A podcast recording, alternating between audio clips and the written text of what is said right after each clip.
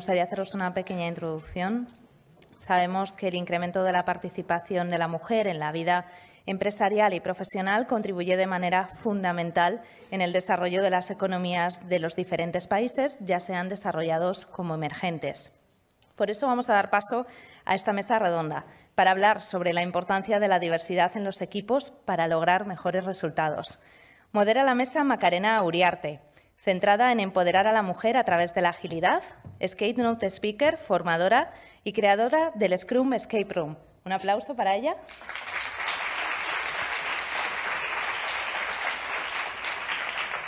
Como participantes contamos con Javier Garzas, profesor titular de la Universidad Rey Juan Carlos y Agile Coach.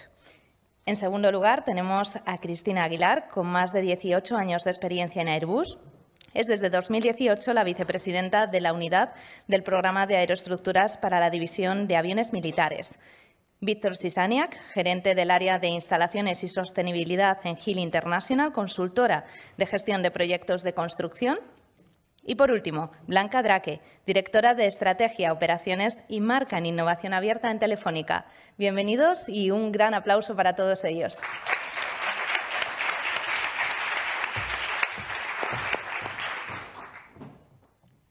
New Jersey, 1978. La mafia italiana traía de cabeza al FBI. Se habían hecho con el control de las salas de juego, de los incluso de la recogida de basura. el FBI conocía perfectamente quiénes eran los capos, pero había un pequeño problema. La ley americana establecía que para que poderlo sentar en el banquillo, la citación debía ser entregada en mano. Pues bien, el FBI había hecho de todo, de todo. Se habían acercado a él en su tiempo de ocio, habían intentado abordarlo durante la comida o en alguno de sus viajes. Y siempre, siempre, siempre con el mismo resultado. Una docena de guardaespaldas le, le, impedían acercarse a él. Muy bien. No tenían más recursos y deciden eh, hacer una reunión con los nuevos licenciados. En esa sala plantean el problema y de repente, al final de la sala, uno de los nuevos levanta la mano. El silencio se hace.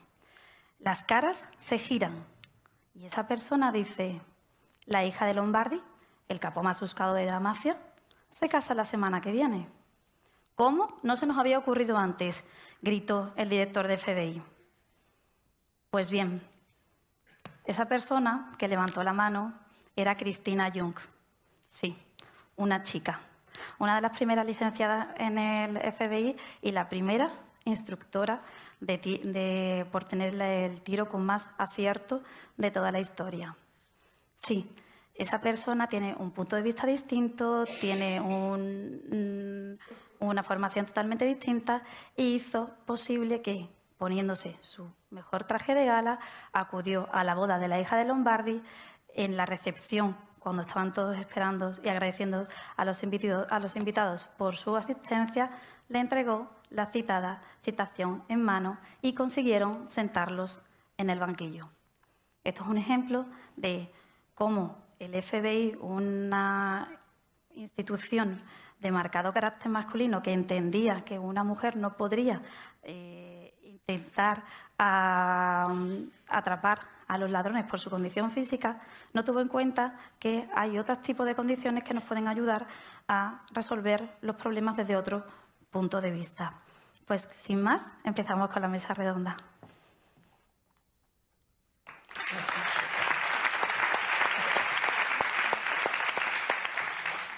Para hacerlo un poquito más ameno, tengo aquí cuatro, tengo cuatro palabras que creo que le van a decir algo a algunos de nuestros invitados. Entonces voy a ir leyéndola y con este divertido juego nos vamos a ir presentando y sabiendo un poco pues cómo eh, un poquito más de, los invitados a los que les doy las gracias por aceptar nuestra nuestra llamada. La primera palabra que tengo aquí, no sé si la veis, es 13 de febrero. ¿Algunos dice algo 13 de febrero? Dinos, Javier. A ver, 13 de febrero me viene a la cabeza, me viene a la cabeza algo que le tiene que venir a la cabeza a todo el mundo que se dedica a la gestión, que esto de la gestión toca un poco por aquí, y es el día en el que pues, le pusimos nombre a otra manera de gestionar diferente a la clásica industrial, y ese nombre es agilidad. Eso fue la agilidad. Que creemos que fue el 13 de febrero, aunque realmente es entre el 11 y el 13, pero bueno, presumiblemente fue el 13, hace 19 años y que nos marcó bastante estando además en un foro de diversidad, porque yo creo que es uno de los movimientos aunque no fue explícito, más nos ha movido con aquello de la autorganización eh, a tener equipos de gestión más diversos. Aunque es súper curioso el tema, porque en palabras de uno de los creadores del manifiesto ágil, él dice, esto lo creamos 17 hombres blancos. Pero, pero esos 17 hombres blancos son de los que más han propiciado eh, la diversidad en la gestión. Y de hecho hay un montón de ejemplos. Hay un ejemplo súper curioso que es de hace poco, de septiembre del año pasado, que una chica que se llama eh, Hannah Thomas escribió un artículo en Medium y el artículo se titula algo así como Realmente el manifiesto ágil es feminista. Y entonces da un montón de ejemplos de movimientos liderados por mujeres previos al manifiesto ágil que prácticamente eran similares a la agilidad, que curiosamente se lo hackearon en Medium y se lo, se lo quitaron y se montó un pollo ahí bastante importante y fueron muchos de los firmantes del Manifiesto Ágil los que propiciaron, movieron, mucho el tema para que volvieran a publicarle el artículo en medio. Ah, qué, qué, bien, qué interesante, porque es verdad que el Manifiesto Ágil es un poco... Pero me alegro, me alegro de ver esta nueva, esta nueva visión. La siguiente palabra que tengo aquí es multicultural. ¿Alguno de los restantes le dice algo? Dinos, bueno, un placer estar aquí, antes de nada. Muchísimas gracias. Multicultural eh, me suscita muchas cosas. Me suscita diversidad, distintos puntos de vista, eh, ampliar la visión, eh, tener mayor perspectiva. Me suscita en ciertas ocasiones también necesidad de adaptabilidad, salir de nuestra zona de confort, replantearnos también cosas que dábamos por seguras. me suscita también una ventana abierta a la creatividad y a la innovación en equipos multiculturales y me atrevería también a decir que me suscita una necesidad en el entorno laboral, eh, equipos multiculturales donde se puedan adaptar a una sociedad cada vez más global, creo que eso es algo cada vez más necesario. Efectivamente. La tercera palabra que tengo aquí es una palabra bastante repetida en este, en este congreso y es sostenibilidad. Bueno, creo, creo que me toca a ti. A mí, lo primero, muchas gracias por la invitación. Y sostenibilidad, posiblemente mi punto de vista entre en contradicción con lo que se va a exponer esta tarde. Al final yo represento al sector de la construcción y bueno, pues eh, los puntos de vista son distintos. Lo primero que pienso en, eh, cuando, cuando oigo eh, sostenibilidad es, en primer lugar, desarrollo porque la sostenibilidad siempre va vinculada al desarrollo y el desarrollo sostenible realmente consiste en que seamos las generaciones presentes capaces de satisfacer nuestras necesidades sin comprometer a las eh, eh, generaciones futuras en la consecución de la satisfacción de las suyas. En segundo lugar, eh, es importante pensar en sostenibilidad como equilibrio porque está la sostenibilidad muy asociada siempre al medio ambiente, pero realmente se basa en pilares económicos, sociales y medioambientales. Y luego, por último, y sin ánimo de generar controversia, la sostenibilidad es negocio. Y en particular en mi sector es negocio porque ya está asumido directamente como una herramienta para eh, potenciar el valor de los edificios hay herramientas actualmente que permiten eh, eh, certificar edificios con ciertos grados de sostenibilidad y los promotores, muy lejos de, ser eh, bueno, pues, hermanitas de la caridad y, estar pensando constantemente en el medio ambiente, han interiorizado que ese negocio es importante para ellos. Es cierto que construir y diseñar un edificio sostenible puede suponer un 2% más en el presupuesto, pero se vende un 6% mejor. Es bueno, pues, el negocio está presente. Bueno, es bastante interesante, Víctor, tu punto de vista y crear debates también siempre es bastante enriquecedor. Muchas, muchas gracias. Por último, y no por ello menos importante, tengo Startup. Blanca, ¿te dice algo? Esa, es mía, claramente, sí. Bueno, lo primero, también agradecer a PMI el haberme invitado y poder compartir un poco lo que hacemos, lo que hacemos en Telefónica. Entonces, a mí startup me recuerda a innovación tecnológica, que es precisamente lo que hacen las startups y lo que hacemos en el área de innovación abierta de Telefónica, que es donde yo trabajo. Entonces, Telefónica es una empresa viejísima, ¿no? tiene casi 100 años. ¿Y por qué ha, llegado, por qué ha logrado sobrevivir tantos años? Porque, nos hemos, porque hemos innovado. La disrupción tecnológica abarca ahora mismo, va, va, a afectar a todas las industrias y a todas las empresas. Y aquellos que no se reinventen y que no innoven, pues no van a sobrevivir. Entonces, nosotros eh, nos gusta decir en Telefónica que tenemos la innovación en el ADN, porque eh, la verdad que nos cuesta contar, cuando me dices, ¿cómo innováis? Pues innovamos de, muchísimas formas. Tradicionalmente lo hacíamos pues como, pues como, todo el mundo, internamente, y teníamos bueno, pues unos presupuestos y unos equipos enormes de, innovación interna. Había un edificio, que no sé si, si, si lo, los que conozcáis Madrid, saliendo por la carretera de Zaragoza, un edificio gigante que se llamaba Telefónica y más de, ahí con más de mil empleados, innovando y pensando internamente. Pero hace ya 10 años nos dimos cuenta que no tenía ningún sentido innovar solos. Fue cuando empiezan a aparecer las startups, cuando, cuando con la disrupción digital pues, abaratan mucho los costes, de, los costes de innovar. Y entonces, llevándolo al extremo, por supuesto, pero vamos, que básicamente pues, nos imaginamos ¿no? los dos americanos en un garaje que con un programador, alguien que sabe de negocio y una idea innovadora desarrollan una startup. Entonces, precisamente lo que nosotros hacemos es atraer esa innovación que se, que se produce en el, en el, mundo de las startups y meterla en nuestra cadena de valor. ¿Cómo? Haciendo que las startups, o bien eh, utilizando sus productos y servicios internamente para generar eficiencias e innovar, o para ofrecérselos a nuestros clientes.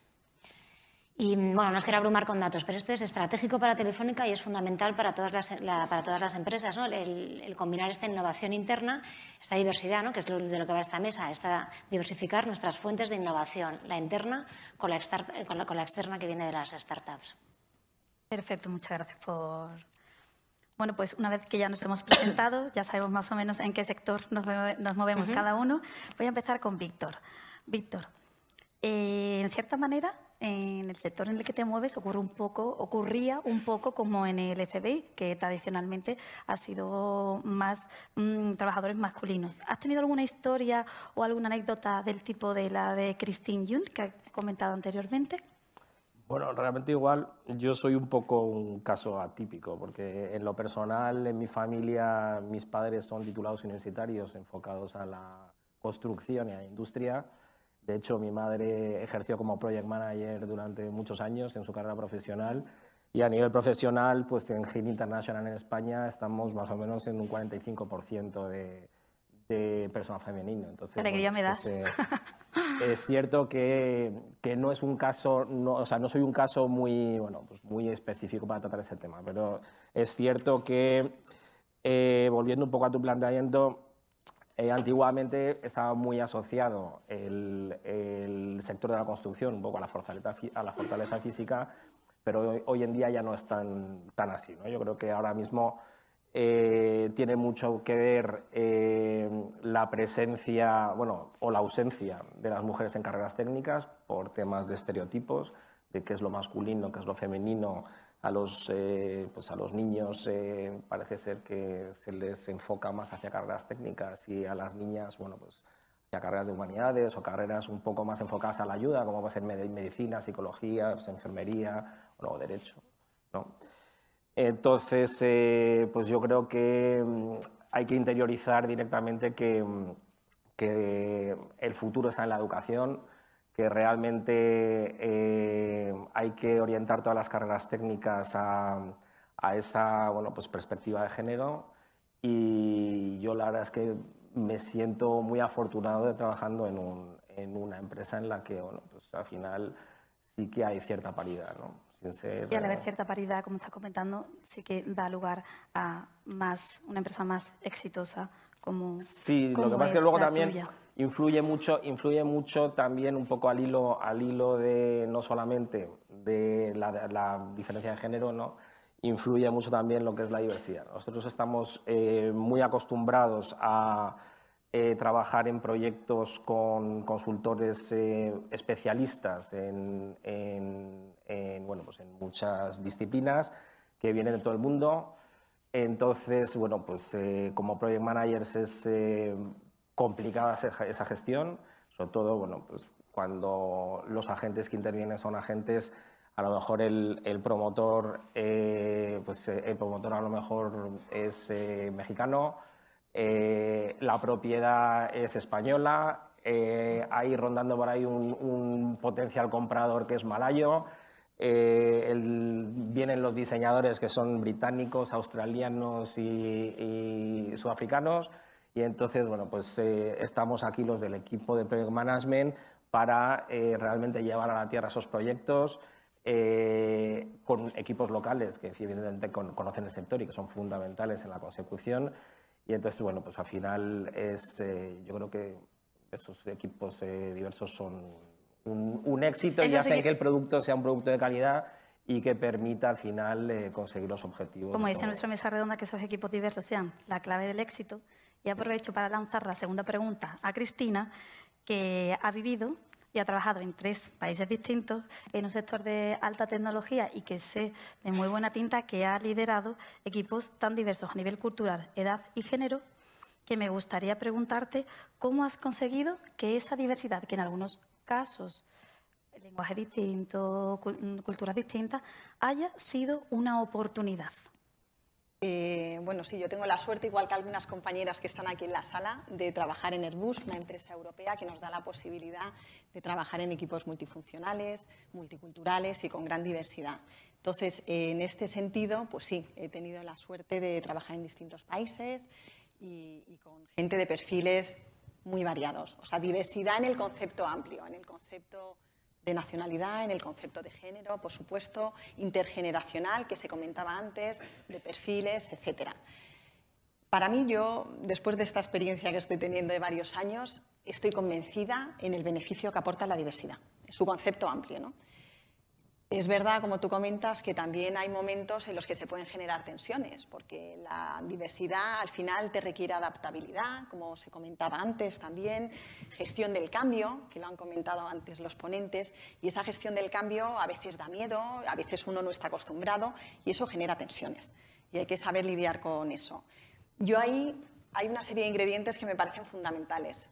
Respeto, la tolerancia, la empatía, una buena comunicación y escucha activa y, por supuesto, las ganas también de adaptarse, de complementarse y de generar valor. Y teniendo esos ingredientes, yo creo que funciona y se ve el beneficio desde el minuto uno.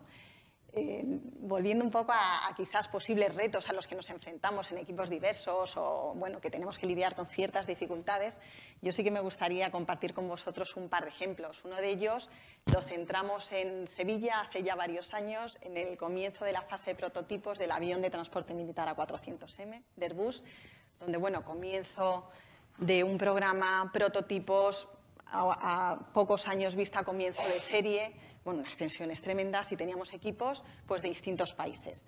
Algunos se caracterizaban por ser muy adaptables a, ese cambio, al modus operandi de apagafuegos, a que te cambian la planificación de un día para otro y puedes reaccionar y esa flexibilidad.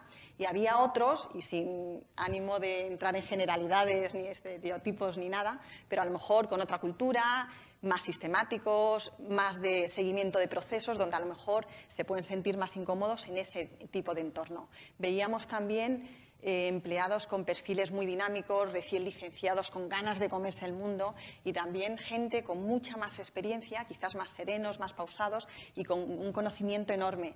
Y bueno, en el equipo en el que yo trabajaba, pues al final conseguimos todo ese tipo de perfiles y de diversidad juntarlos, complementarnos unos a otros y al final fue un éxito. Entonces, bueno, eso como, como, uno de los ejemplos. Y ya luego otro, entrando un poco quizás en el terreno un poquito más personal, yo estuve viviendo en Alemania del 2001 al 2007, luego volví años después, pero bueno, allí me pilló eh, la maternidad de dos, mis dos primeros hijos, que son mellizos, Carlos y Pablo, Y bueno, eso fue ahí una cosa terrible, porque yo estaba eh, trabajando como ingeniera de estrés en la oficina de diseño de, la división de helicópteros. Era la única mujer la más joven y la única extranjera. O sea, era realmente un ejemplo de diversidad total.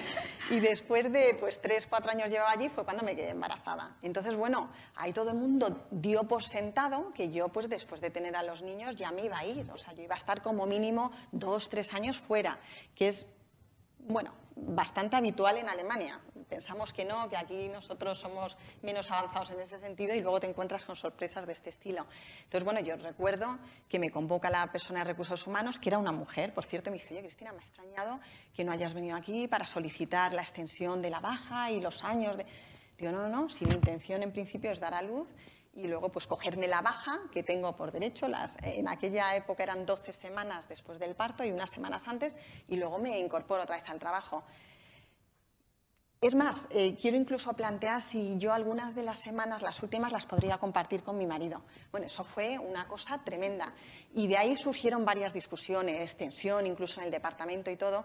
Y, fue donde empecé yo a escuchar por primera vez un concepto que es Mutter, es madre cuervo, que es curioso porque esa, esa expresión la utilizan solo para las madres, no para los padres, con lo cual te hace también reflexionar. Y bueno, yo creo que ahí al final claves es el, la comunicación el respeto, la tolerancia también, porque cada uno se plantee su vida personal y laboral en la forma en la que estima mejor y más oportuno y, el adaptarnos unos a otros. Una pequeña anécdota. muchas gracias. Cambiamos un poquito y le vamos a preguntar a Javier, que se mueve en el sector de la informática, del software y de los proyectos ágiles.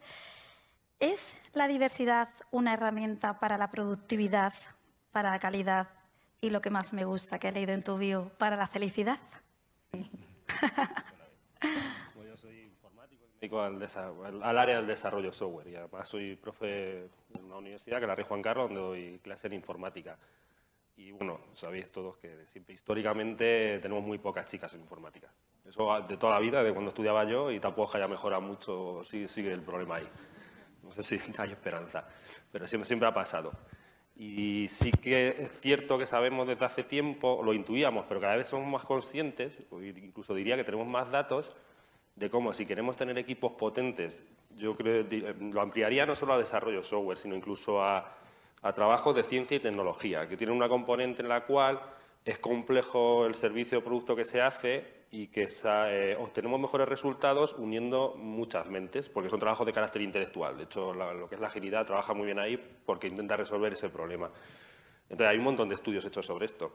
está el libro este de Dream Teams, que, tú lo conoces, que tiene un montón de ejemplos sobre ello, e incluso los propios ejemplos que podemos tener o experiencias cada uno con los equipos que hemos trabajado o yo con los equipos que trabajo, de que en entornos de incertidumbre, de hecho hay una teoría, que es la teoría de sistemas complejos, que habla sobre eso, que en, entornos de incertidumbre, en los que tenemos que adaptarnos y no sabemos el futuro y tenemos que ir aprendiendo, el contar con un montón de perspectivas, perspectivas diversas, eh, el consenso para llegar a un punto común, que es el punto del equipo, nos hace obtener muchos mejores resultados. Y de hecho, te podría poner un montón de ejemplos, pero cuantitativos incluso, de, cómo equipos más diversos obtenemos mejores resultados en productividad, tiempo, felicidad, etcétera, como comentabas tú.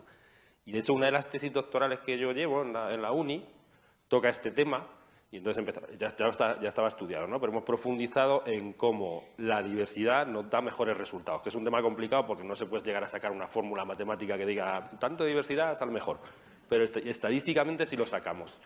Y de hecho, incluso empezamos a aplicar los resultados no solo en proyectos de carácter profesional en el mundo del desarrollo de software, sino que también con, la gente de la universidad, con los alumnos y las alumnas. Y hace ya mucho, mucho tiempo, cuando hacíamos grupos, eh, hacíamos equipos en la universidad para que hiciesen prácticas de desarrollo software, los equipos los montábamos, pues yo los cogía alfabéticamente, decíamos, eh, yo qué sé, los cinco primeros, cinco primeros, cinco primeros. Y desde hace como cuatro o cinco años los montamos siguiendo patrones de diversidad. Entonces, miramos los, eh, vemos los perfiles de personalidad que tiene cada uno, hacemos ahí una encuesta previa. Ah, qué interesante.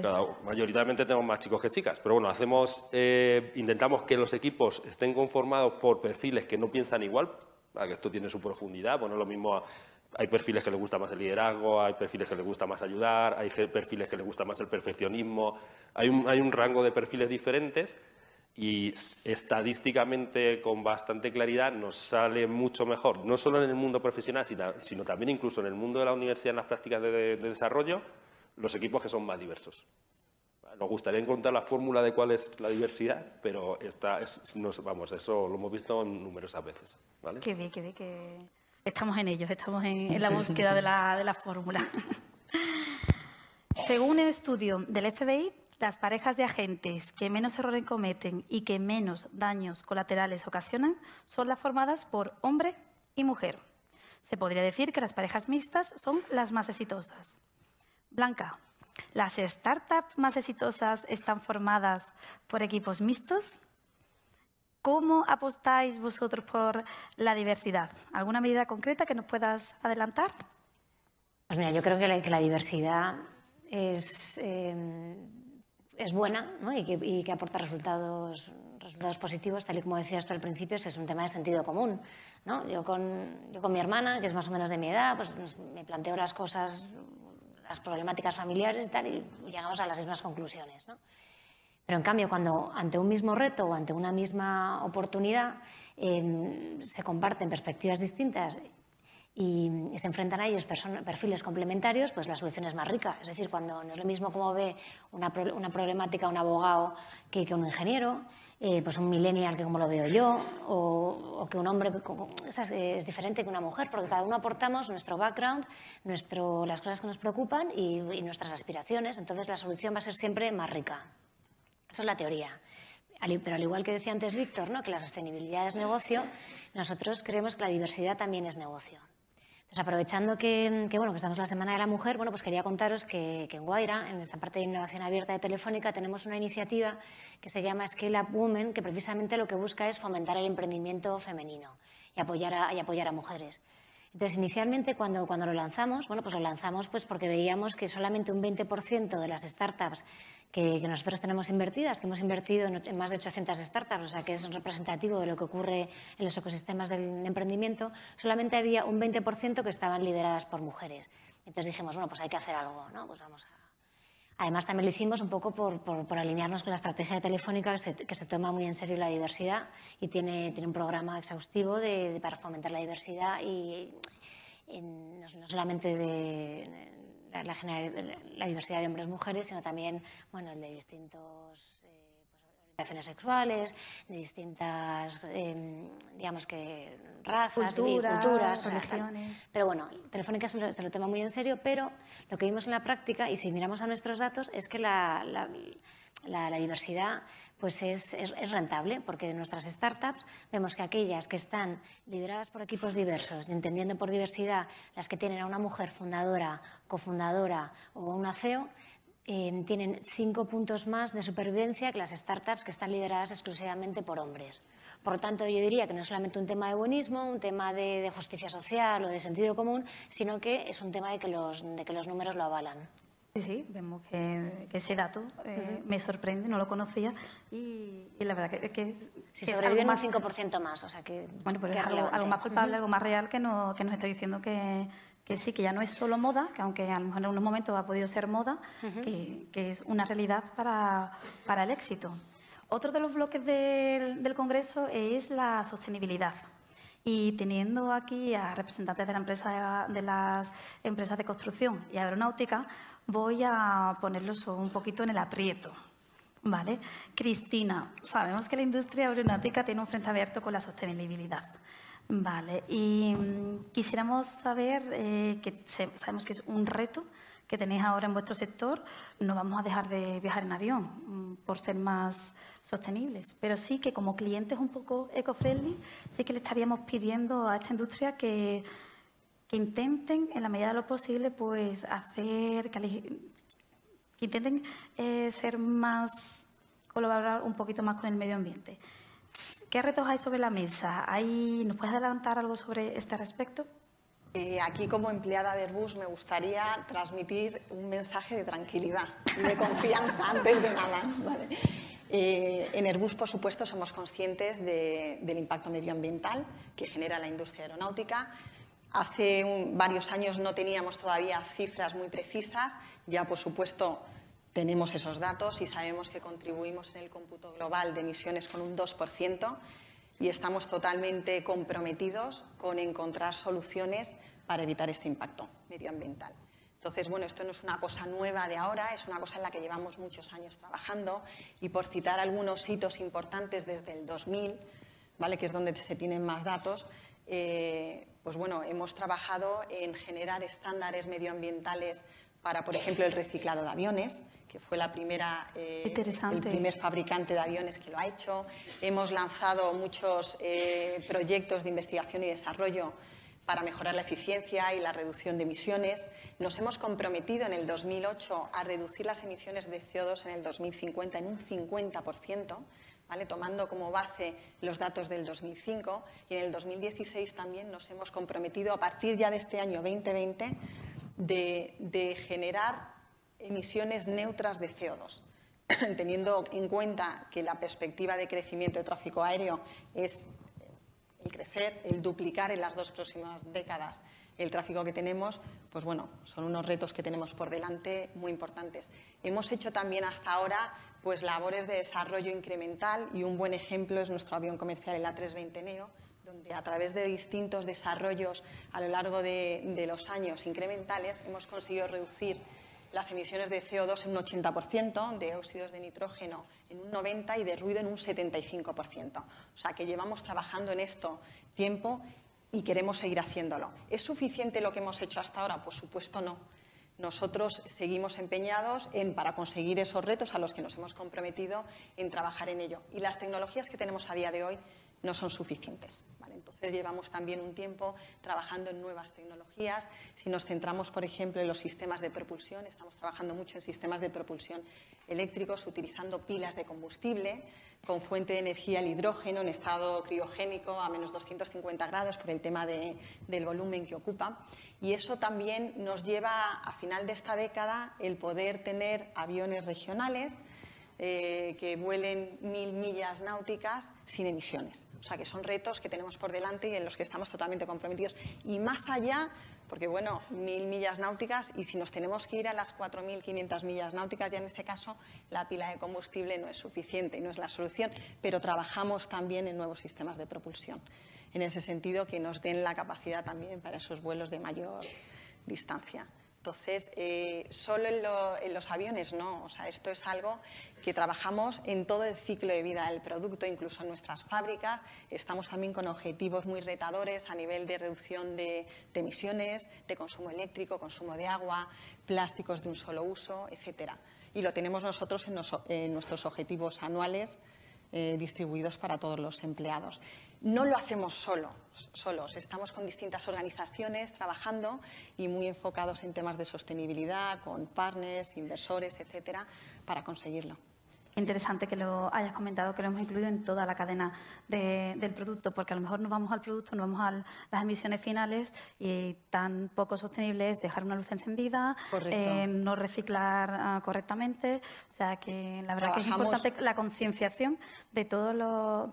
todo sí, sí, esto de ciclo vida. Incluso con AENA, por ejemplo, estamos trabajando ahora en hacer un estudio de la, a nivel de altura de vuelo cuál es la franja óptima donde se balancee de alguna forma lo que es la eficiencia en el uso de combustible y también el no generar cristales de hielo.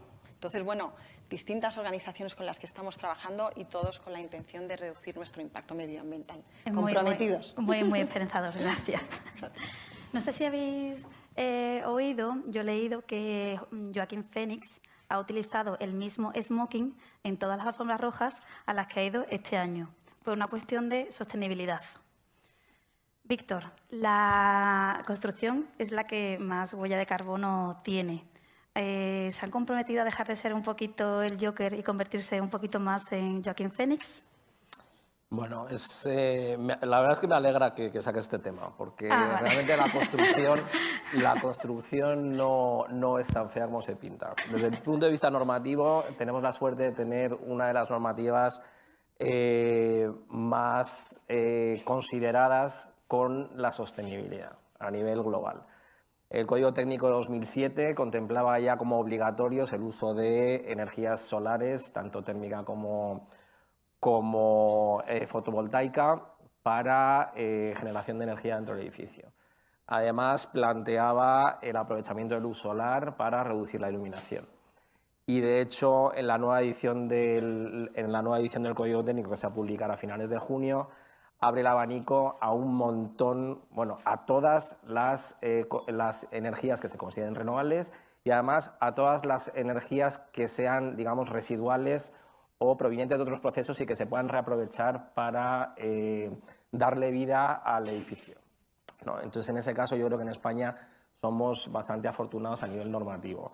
Luego, es cierto que en el sector de la construcción disponemos de herramientas eh, que permiten eh, evaluar la sostenibilidad de los edificios. ¿vale? Como antes he comentado, los promotores lo tienen muy interiorizado y eso realmente hay organismos independientes, ya sea BRIM, LEED, eh, eh, Green o Passive House, por ejemplo, que evalúan y, certifican que esos edificios bueno, pues son más o menos sostenibles. Entonces, además, eso es lo que le permite a los promotores generar más negocio y generar más beneficios por sus, por sus activos. En el punto de vista del mantenimiento, por ejemplo, que, mencionaba antes Cristina, eh, también es posible certificar y obtener puntuaciones muy altas a nivel de sostenibilidad, con eh, consumos moderados de electricidad, eh, consumos razonables de agua, reciclaje coherente, generante, generación de puestos de trabajo agradables para los trabajadores. Y eso también existen herramientas para certificar, digamos, esa calidad de la sostenibilidad en esos edificios en uso. Entonces, eh, yo te llevo a la contraria. O sea, quiere decir, es una, es, una realidad, es una realidad implantada, es cierto que es una realidad en desarrollo. Eh, por darte algunos números, en GIN Internacional entre 2005 y 2010 gestionamos cinco proyectos eh, con sellos de este tipo. Entre 2010 y 2000, entre 2011 y 2015 gestionamos nueve y entre 2016 y 2020 ya vamos por 41. O sea, que entiendo que bueno, pues es una, es una tendencia que, está que está implantándose y que, bueno, pues que es la realidad del mercado ahora mismo. Entonces sí que estáis dejando de ser un poquito el Joker y estáis siendo más Sí, sí, yo creo que somos un poco más, un poco más, amables. Otro de los bloques también de, mm, de, del evento es la innovación. Y la innovación es una pieza clave para nuestro desarrollo para la evolución y para el cambio. Eh, estamos observando que ya no solo vale con innovar, también hay que colaborar. Eh, eh, Blanca, ¿qué nos puedes adelantar sobre la inteligencia cooperativa? Pues mira, es que tienes toda la razón. O sea, nosotros, cuando yo decía antes, utilizábamos la, la, tecnología y las soluciones de las startups para meterlos en nuestra cadena de valor, o sea, lo hacemos porque nos interesa. Bueno, pero también a ellas les interesa. Es decir, esto tiene que ser una relación win-win. Es decir, las startups a nosotros pues, nos aportan pues, la tecnología, su, su, capacidad, ¿no? su agilidad, eh, su visión de lo que está ocurriendo, todo. ¿Y nosotros qué les damos a cambio? Pues a cambio les, les permitimos, bueno, hacemos una inversión que les ayuda a crecer, les hacemos las valoraciones técnicas en la parte de lo que está relacionado con las telecomunicaciones, les, les ayudamos a, a pilotar en, en, en real y luego sobre sobre todo les abrimos la puerta a los 350 millones de clientes que tiene Telefónica a comercializar sus productos y sus servicios. De manera que es win-win. de hecho, de, ahora mismo tenemos un portfolio de 500 startups invertidas, porque bueno, aunque invertimos en 700, pues hemos vendido algunas y luego pues otras no, no, sobreviven. Y de esas ya hay un 20% que trabajan con Telefónica. ¿Vale? O sea que eso nos, nos está funcionando bien y es ese win-win. Pero bueno, retomando un poco lo que decía Cristina antes, ¿no? y viendo cómo ellos están innovando en temas de sostenibilidad con otras asociaciones, nosotros también lo hacemos. Es decir, cuando decía que, es una innovación abierta y que ya no podemos innovar solos, no solamente son las startups, sino que tenemos un montón de socios distintos con los que eh, pues cada uno aporta su visión y innovamos conjuntamente. Por poner algún ejemplo, pues con Renfe. ¿no? Pues con Renfe tenemos una aceleradora que se llama TrenLab, Mm, que, está en el edificio Telefónica en Gran Vía y que este año ha lanzado ya su tercera oleada de búsqueda de startups para soluciones que a ellos les, interesan con nuestros propios competidores. ¿no? Pues tenemos una asociación que se llama GoIgnite y, e innovamos con, con, Orange, con Deutsche Telekom y con Sintel. con una de las, de las, iniciativas de innovación abierta que no nombra es Telefónica Open Future y ahí aglutina todas las colaboraciones público-privadas que tenemos con asociaciones para innovar. Tenemos con ellos eh, más de 30 espacios abiertos en los que nosotros les aportamos el know-how, les aportamos una plataforma de búsqueda de startups y ellos, en cambio, lo que aportan es pues, los espacios, los costes de mantenimiento y, el personal incluso en temas de inversión. Nosotros ya intentamos no invertir solos, ¿no? Cuando, cuando vamos a invertir, eh, hacemos inversiones conjuntas con otros VCs, de manera que nosotros pues, hacemos la, la validación tecnológica y, y, vemos un poco cómo esas startups pues, pueden colaborar con nosotros. Ellos a lo mejor miran más la parte financiera. Y entonces, volviendo a, a la segunda pregunta que me hacías, ¿no? la, la, la diversidad, pues claro, es que la diversidad ayuda a tomar mejores decisiones. Por lo tanto, vamos, la, inteligencia cooperativa nosotros la abordamos de, desde distintos puntos de vista y es una realidad también. Blanca, a lo mejor sería mucho pedir, pero uh -huh. algunas pinceladas sobre la innovación abierta. Uh -huh. Perdón, no entiendo la, la pregunta. ¿Alguna? Como, lo que, lo, en relación a lo que nos comentabas al, uh -huh. al principio, que Telefónica está eh, innovando, creo que lo, lo, has estado mencionando, pero lo... Sí, o sea, sí, pues volviendo... Los alguna, lazos, yo, yo, como conclusión... Los lazos que hay de estar con las pequeñas startups y eh, una gran empresa como Telefónica, como Renfe, que si en ese momento concretamente no trabajáis Telefónica con Renfe, también podéis en contacto a Renfe con estas pequeñas startups. Esa red como de innovación abierta, no solo a, a, lo, a lo, que está establecido, uh -huh. sí, a claro. lo que va necesitando. Sí, o sea, eso es una realidad que ha llegado para quedarse. O sea, lo que es la colaboración con las startups, las grandes empresas, yo creo que es que va a ser cada vez más frecuente. Y ahí sí que, o sea, mi, mi, nosotros lo que hemos aprendido, porque hemos estado 10 años trabajando con ellas y, y bueno, que, es que esto es muy estratégico para Telefónica. Tenemos, como os decía, pues 40 espacios en 7 países, tenemos oficinas de scouting en Silicon Valley y en Israel, que es donde hay más, que, que es donde hay más, a eso me refería. Que es, que es donde hay más startups. ¿no? Y nosotros, pues eso, tenemos un, un portfolio, un, un portfolio de 500, pues eso, que eso ha venido para quedarse y lo fundamental y lo que hemos aprendido es que las startups en las que invertimos tienen que tener potencial de trabajar con nosotros. ¿Sabes? Esto sí que tiene que ser esa relación de win-win en la que los productos y servicios los podamos ofrecer a nuestros clientes y nos ayuden a innovar y, o, que los, o, que los, usemos internamente para generar eficiencias. Perfecto, tenía eh, esa dudilla. Uh -huh. Javier, por último, esta será la última pregunta de la mesa redonda y tendremos un par de minutillos para algunas preguntas de, del público.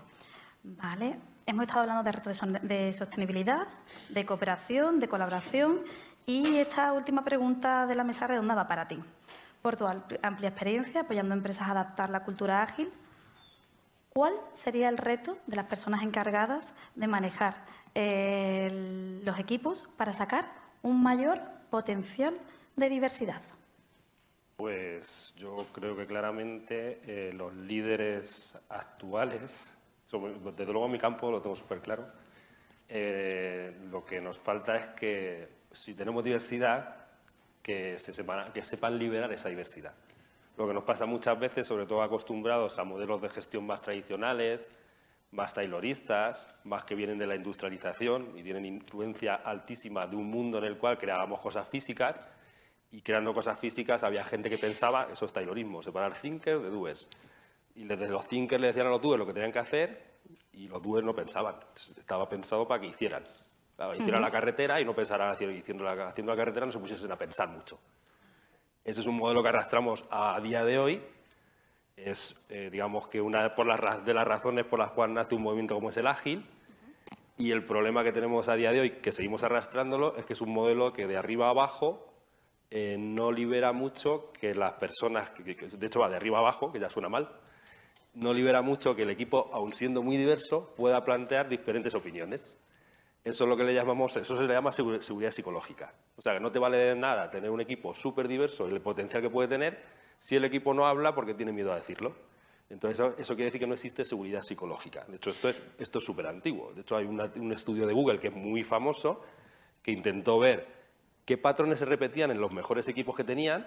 Eran equipos súper diversos, pero claro, uno tenía una diversidad que no se parecía en nada a otra y el elemento común que sí que tenían todos los más potentes era la seguridad psicológica.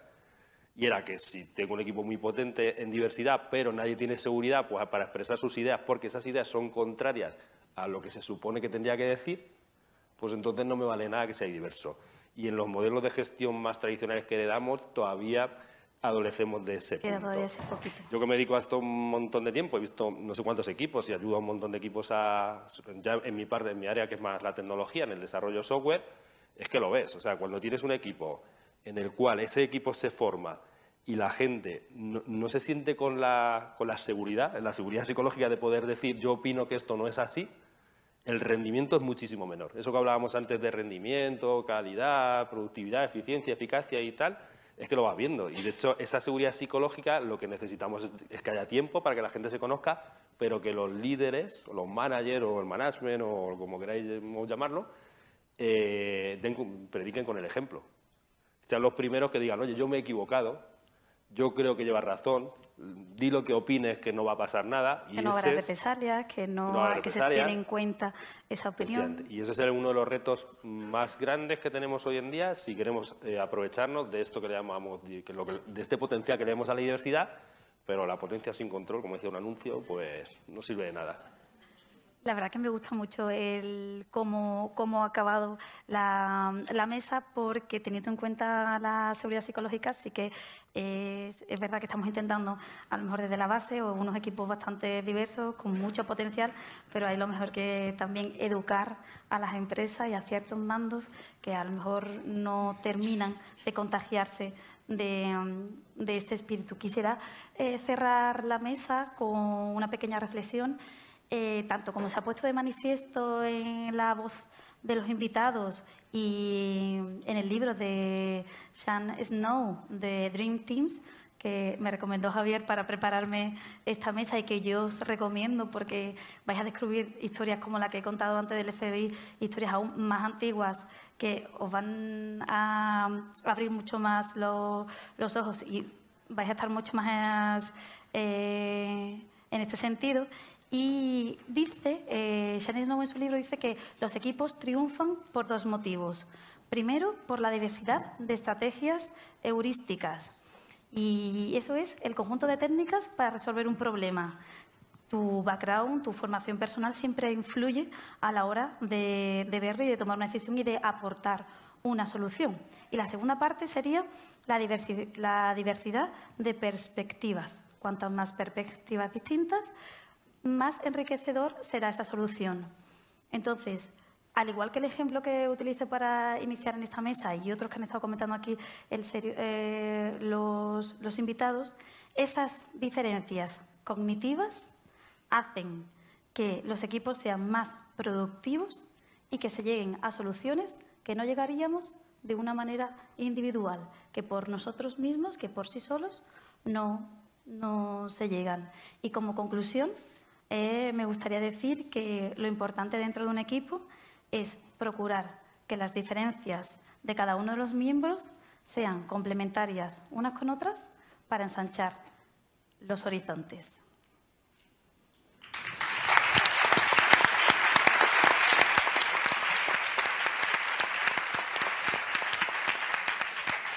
Tenemos unos escasos cuatro minutos.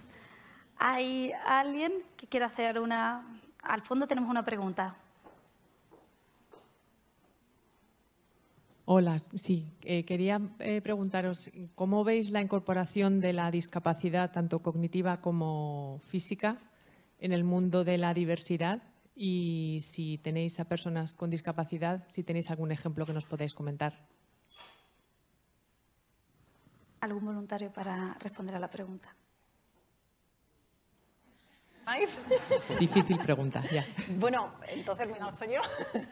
Eh, en Airbus, por ejemplo, estamos trabajando también, cuando hablamos de diversidad, es diversidad, inclusión y, por supuesto, eh, personas con determinadas discapacidades también entran dentro del programa y, y entendemos que igual que cualquier otro tipo de diversidad, como hablábamos antes, aporta valor y beneficio. En varias áreas se está incorporando gente con discapacidades y los resultados por ahora y el feedback que nos están dando es muy, muy positivo. Yo por ahora, desgraciadamente, no tengo en mis equipos, pero es algo a lo que estaría encantada de tener, ¿no? para, para aumentar aún más la diversidad. Yo que trabajo en desarrollo de software ya hace mucho tiempo que, sobre todo con eh, gente que tiene problemas de visión o que son ciegos, y, es, vamos, perfectamente trabajan desde hace mucho tiempo, tanto en la universidad, eh, programando como en empresas, en muchos equipos hay gente con ese tipo de problemas y no hay y no, no es problema realmente.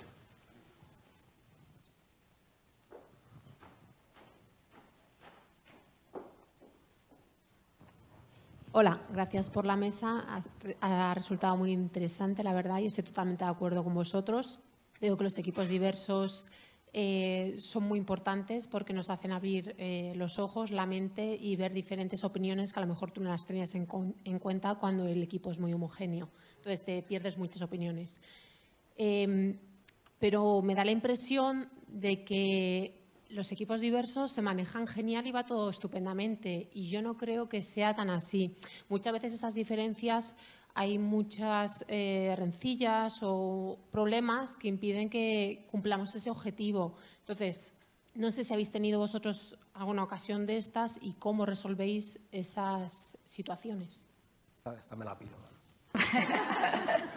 Víctor, adelante. Bueno, he, comentado, he comentado antes que bueno, nosotros, por ejemplo, en el sector hotelero de gran lujo, para desarrollar edificios, entramos eh, pues a desarrollos directamente con organigramas que son imposibles de entender. O sea, 25, 30, 40 agentes que al final cada uno eh, tira para su lado, el, el, operador y el, el, creador, digamos, del concepto va con sus diseñadores, el cliente va con su equipo de project management y, y con sus arquitectos locales, el futuro comprador va, va, por otro sitio y realmente orquestar eso es, es muy complicado, es un auténtico galimatías, pero es necesario porque eh, esa especialización, esa diversidad y al final eh, esa, mm, esa maraña de actores es fundamental para el éxito del proyecto. Nadie puede entender de todo. O sea, no, no, es, no es posible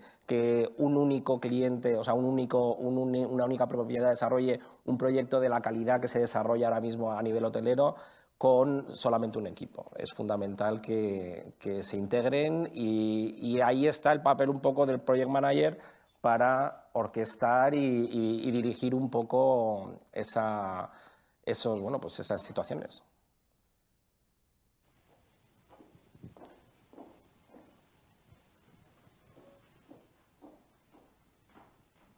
Por aquí Alfonso también tiene una pregunta.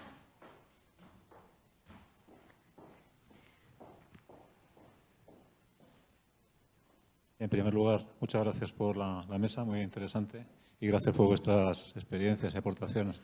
A mí me gustaría saber, como necesidad eh, que existe de un cambio en la formación y en el desarrollo de los profesionales como project managers en las empresas, si en vuestras empresas tenéis algún ejemplo de alguna iniciativa que haya relativa a cambiar y adaptarse a ese futuro multicultural, multigeneracional y diverso. Gracias.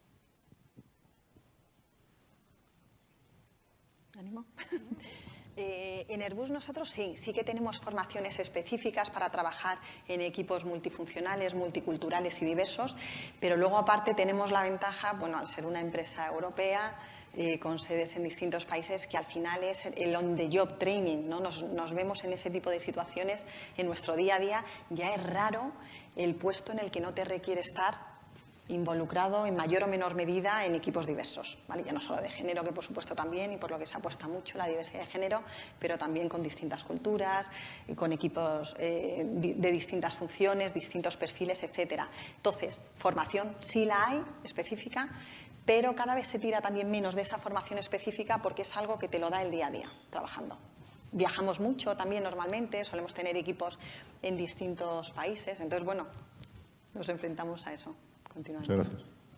En, en, mi sector en particular, en la construcción, ahora mismo, bueno, pues eh, se está habiendo un cambio de filosofía, eh, se pasa directamente de trabajar en dos dimensiones a trabajar en tres dimensiones, ese trabajo en tres dimensiones va directamente acompañado de trabajar a nivel global.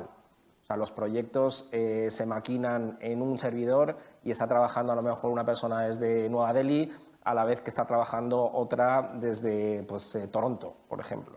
Entonces, bueno, pues esa, esa, integración sí que es, sí que es eh, una realidad a la, que se, a la que tiende ahora mismo el sector de la construcción, de las tecnologías BIM. Muchas gracias ágil es que lleva intrínseco el trabajo multifuncional. Es que no hay, gestión ágil y multifuncionalidad. O sea que cualquier movimiento que hacéis, hagáis hacia la agilidad ya estáis haciéndolo hacia la multifuncionalidad. Nosotros en Telefónica lo que sí que estamos teniendo es mucha formación en, en metodología Agile y, sí que están ¿sabes? Como liderando muchos proyectos de, ¿sabes? en el modo Agile, entonces tenemos Scrum Managers y se seleccionan ciertos proyectos y se, se desarrollan con esa metodología, pero todavía tampoco es una cosa que, que, tengamos muy extendida en tema de formación, pero evidentemente sí, nosotros pues, estamos presentes en, en, en 15 países, eh, también ¿sabes? tenemos una, una, corporación fuerte que implanta, que implanta proyectos a nivel, a nivel regional, o sea que, que, que eso es una realidad, o sea, la, la, la, realidad de la gestión de la diversidad pues es, es el día a día nuestro. Gracias.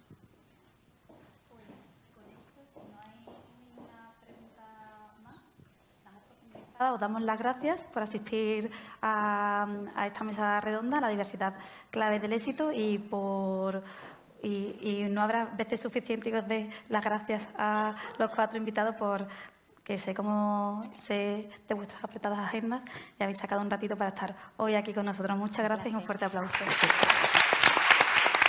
Lo vamos levantando y nos vamos.